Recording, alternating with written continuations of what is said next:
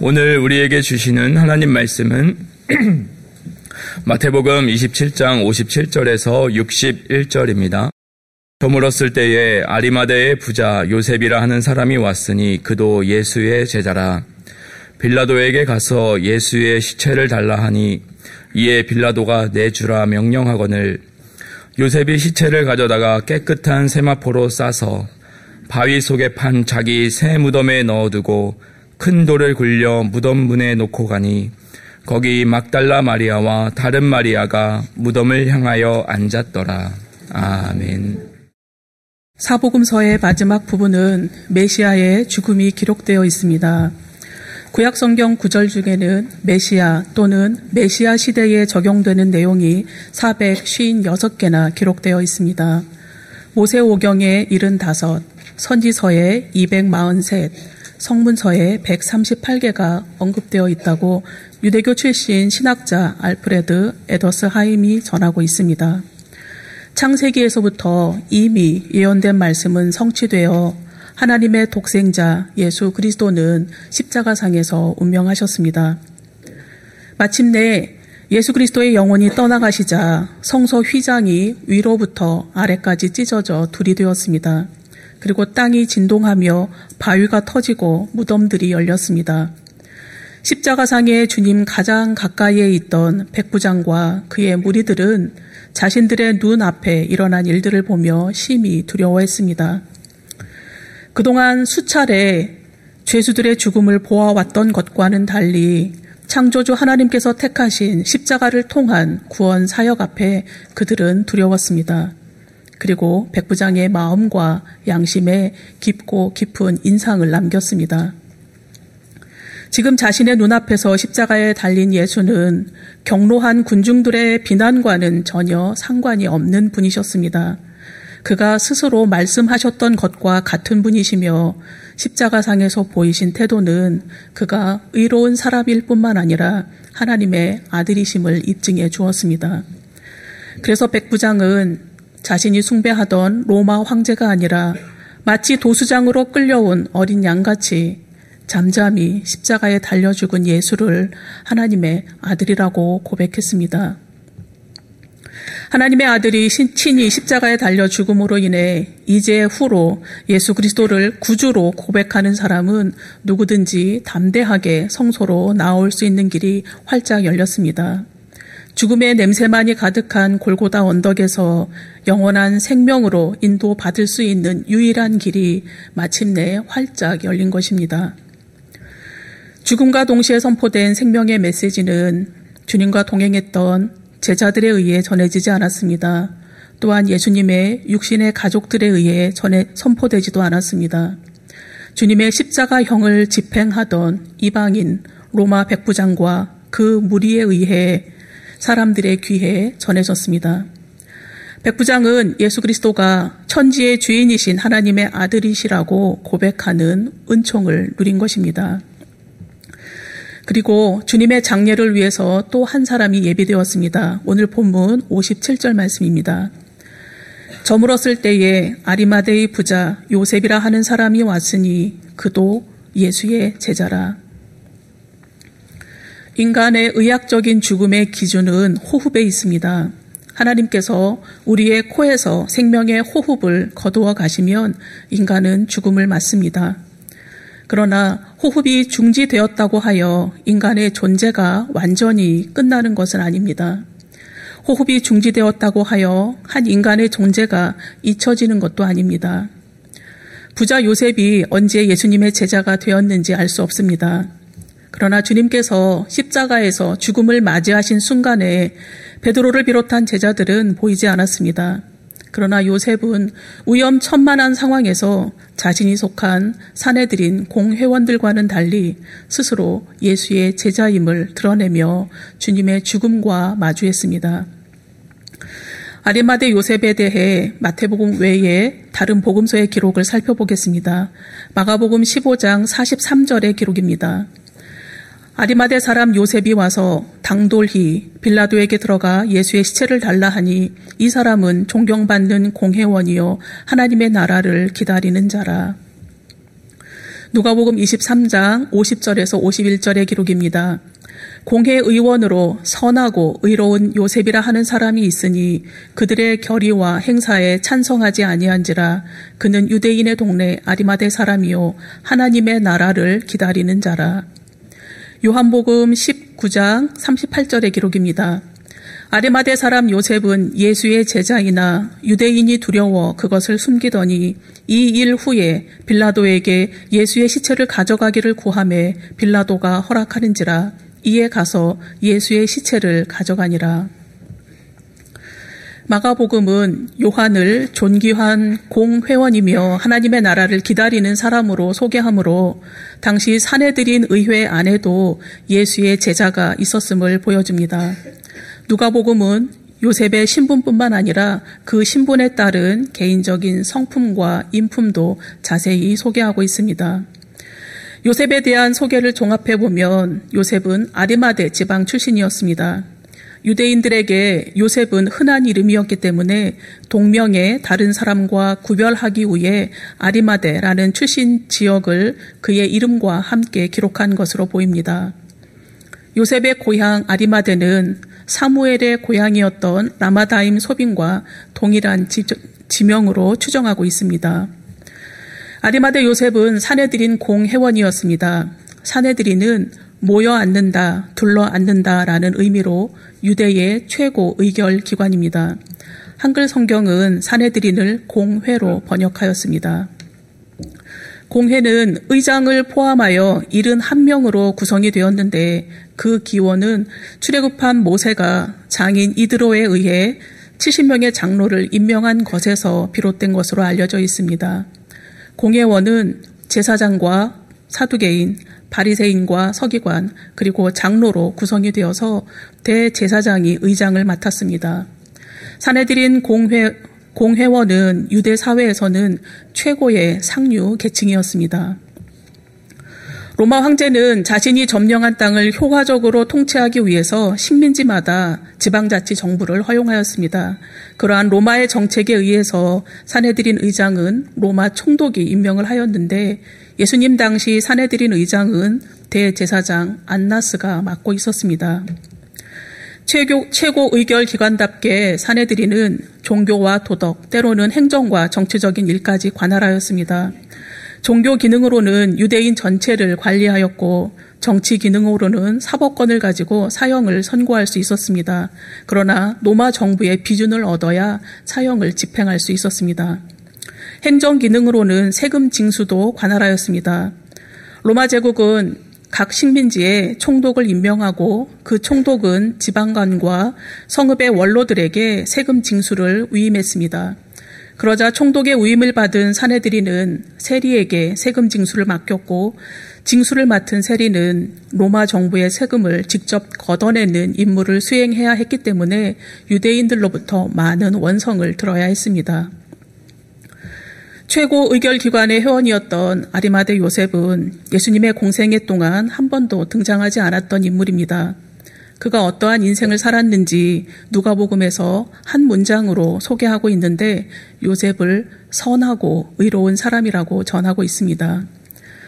선하다로 번역된 단어는 모양이 좋은 언어나 행동에 있어 어울리게 처신하는 이라는 문자적인 뜻을 가지고 있습니다. 이 단어는 지위가 있는, 영향력 있는, 부유한이라는 뜻으로도 쓰였습니다. 누가복음의 소개를 접하게 되는 아리마대 요셉은 사회 지도층으로 의무를 다하며 살던 사람으로 여겨집니다.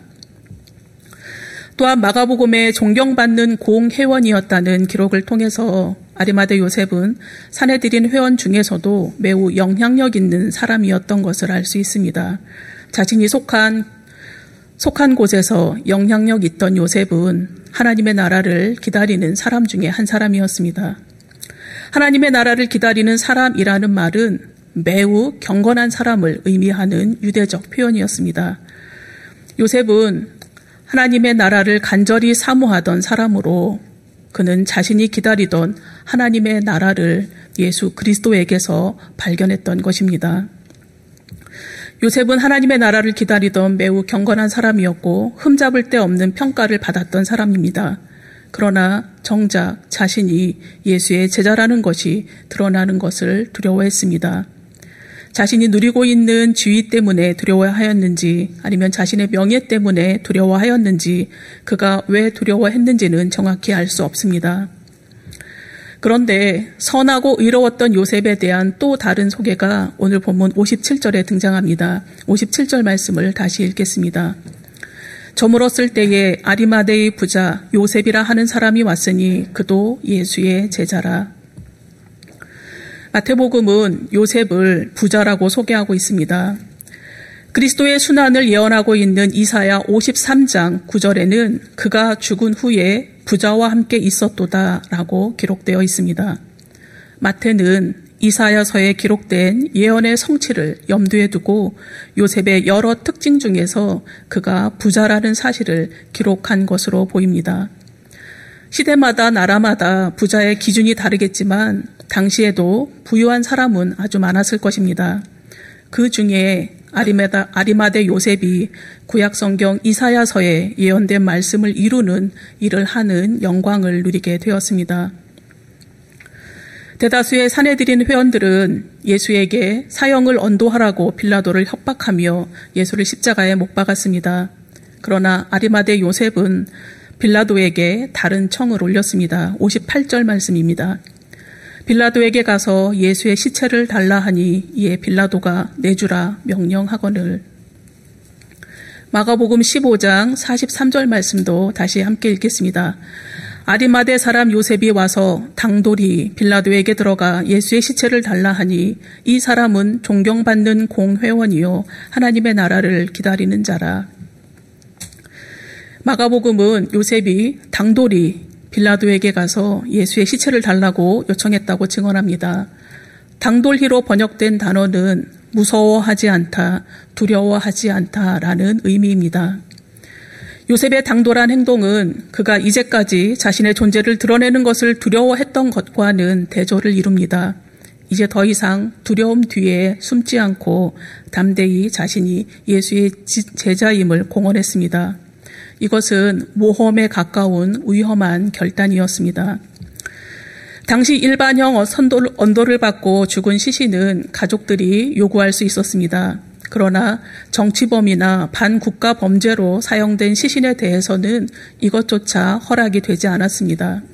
정치범의, 정치범의 시신을 요구하는 것은 공범으로 오해받을 소지가 많았기 때문에 가족조차 시신을 거두기를 꺼렸다고 합니다.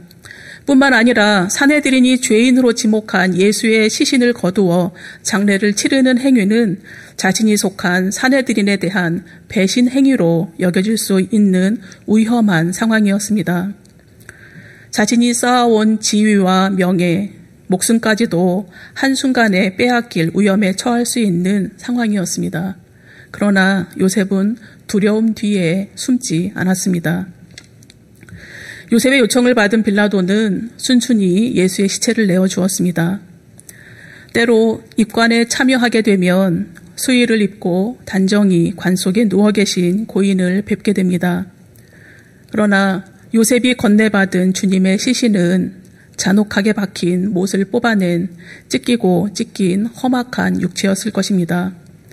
애도할 여유도 없이 안식일이 시작되기 전에 장례를 마쳐야 했기에 요셉은 경의를 다해 주님의 시신을 깨끗한 세마포로 쌌습니다. 59절 말씀입니다.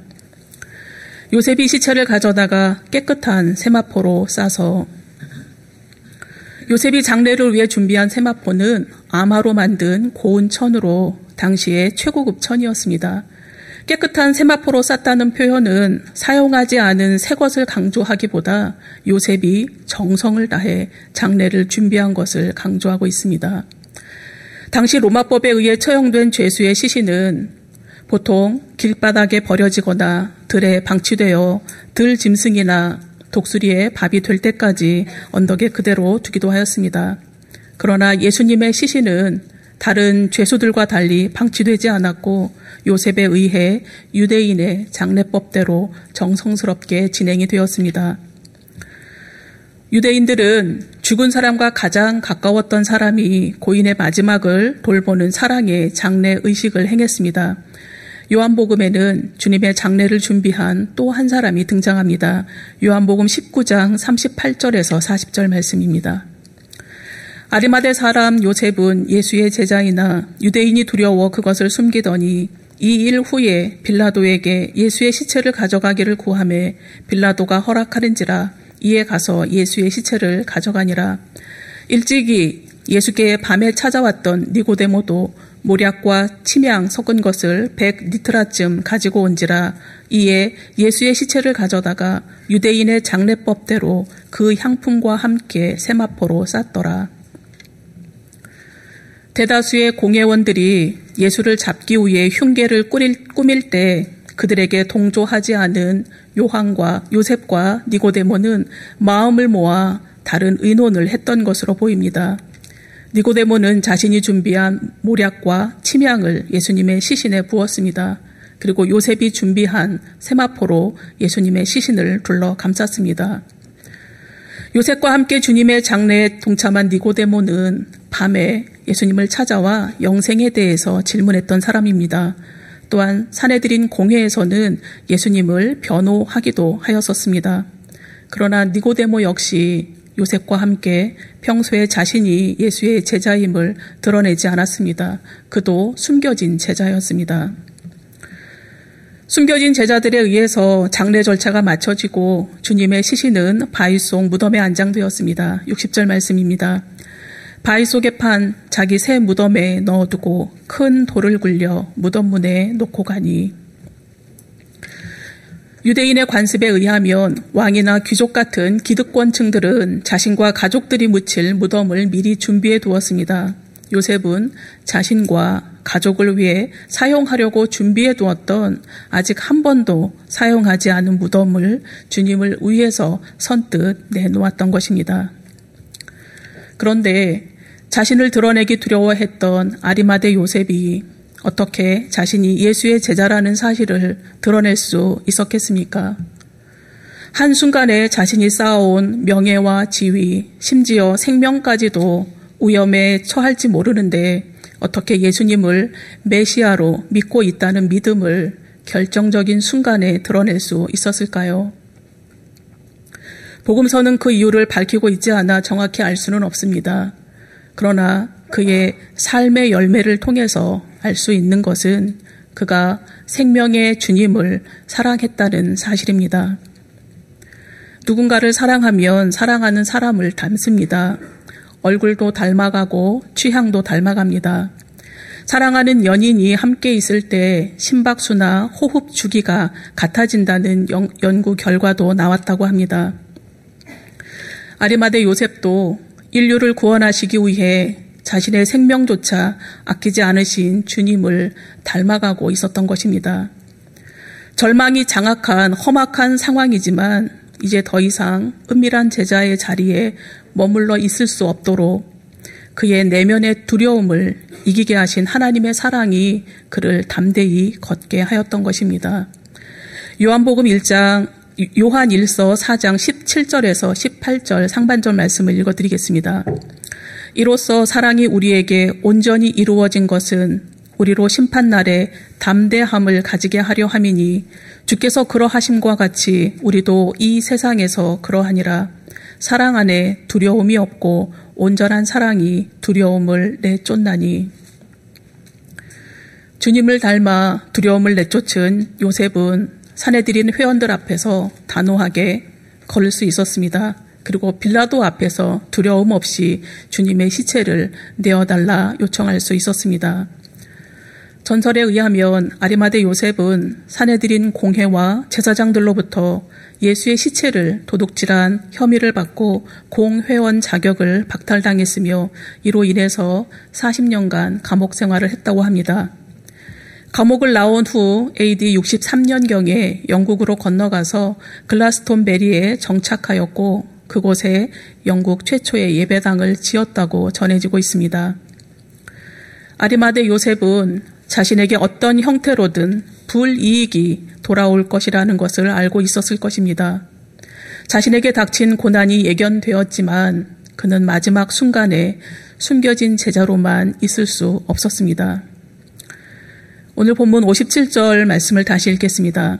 저물었을 때에 아리마데의 부자 요셉이라 하는 사람이 왔으니 그도 예수의 제자라. 요셉이 자신을 예수의 제자라는 것을 기꺼이 드러낸 것은 저물었을 때였습니다. 저물었다는 표현은 유대의 요일 계산법으로 오후 6시경을 의미합니다. 늦은 저녁이 아니라 해가 넘어가기 직전의 오후 시간대입니다. 유대인들은 율법의 규례대로 안식일에는 아무 일도 하지 않았습니다. 또한 나무에 달려 죽은 시체를 밤새 두지 않고 그 당일에 장사하라는 율법을 철저하게 지키고 있었기 때문에 아리마대 요셉은 안식일이 시작되기 전에 서둘러 주님의 장례를 준비하기 위해 골고다 언덕으로 왔습니다. 요셉이 어둠이 짙게 내리기 직전 달려온 것은 단지 시간상으로 안식일이 시작되기 전이기도 하지만 더 이상 숨겨진 존재로 머뭇거릴 수 없었기 때문입니다. 저문 시간은 어떤 사람에게는 하루 일과를 마치고 피곤함이 몰려오는 시간입니다. 또 어떤 사람에게는 쉼을 통해 회복을 기대하는 시간이기도 합니다. 현재 우리가 살아가는 세상은 빛보다 어둠이 더 가까운 환경을 맞이했습니다. 희망보다는 절망이, 빛보다는 어둠이 더 많은 영역을 차지하고 있습니다. 그러나 어둠은 빛을 이기지 못합니다. 주님께서 죽음에서 끝내신 것이 아니라 새 생명으로 부활하셨기 때문에 현재 우리 눈에 보이는 부분은 저물어 가는 듯 보이지만 우리에게는 소망이 있습니다. 마찬가지로 주님의 죽음을 절망으로 보지 않았던 아리마대 요셉은 메시아의 장례를 집도하는 은총을 누렸습니다.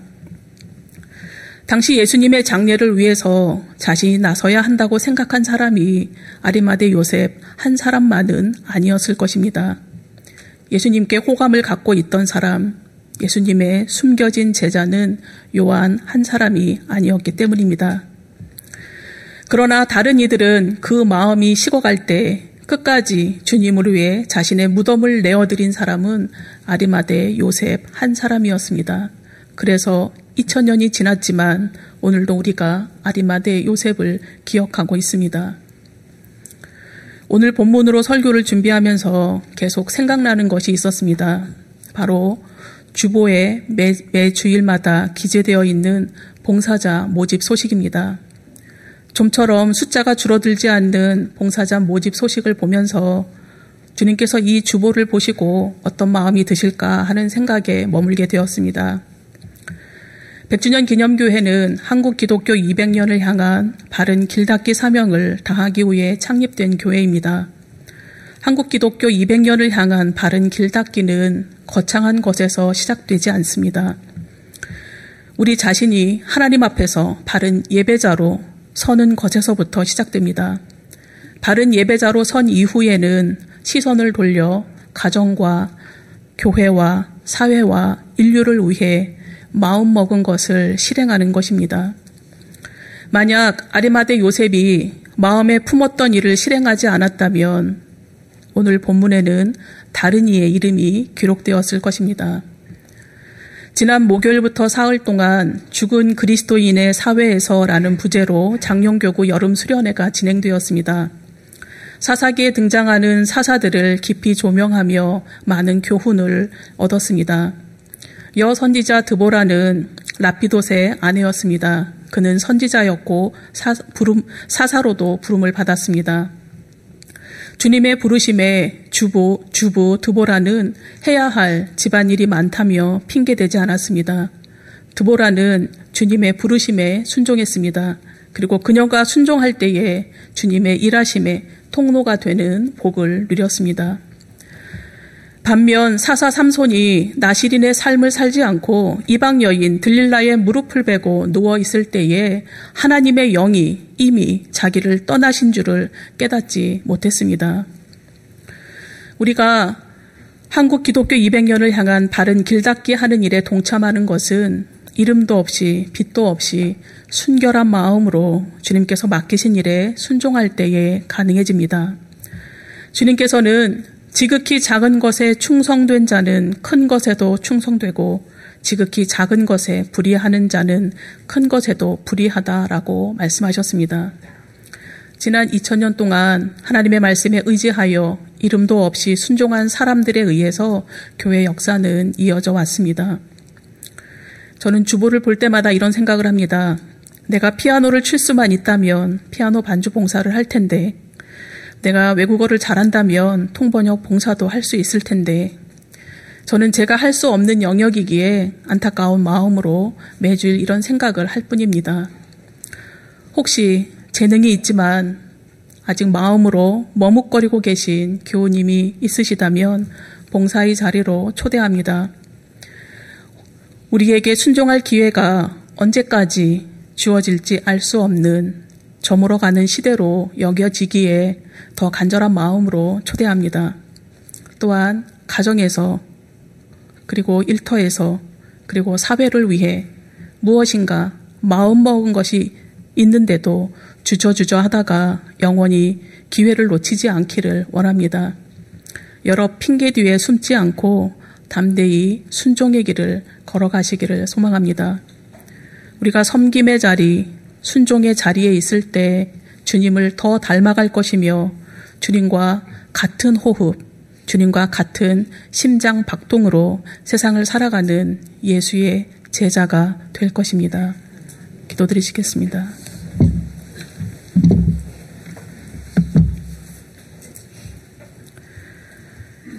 하나님 아버지, 주님의 장래에는 곡하는 이도 애곡하는 이도 없었습니다.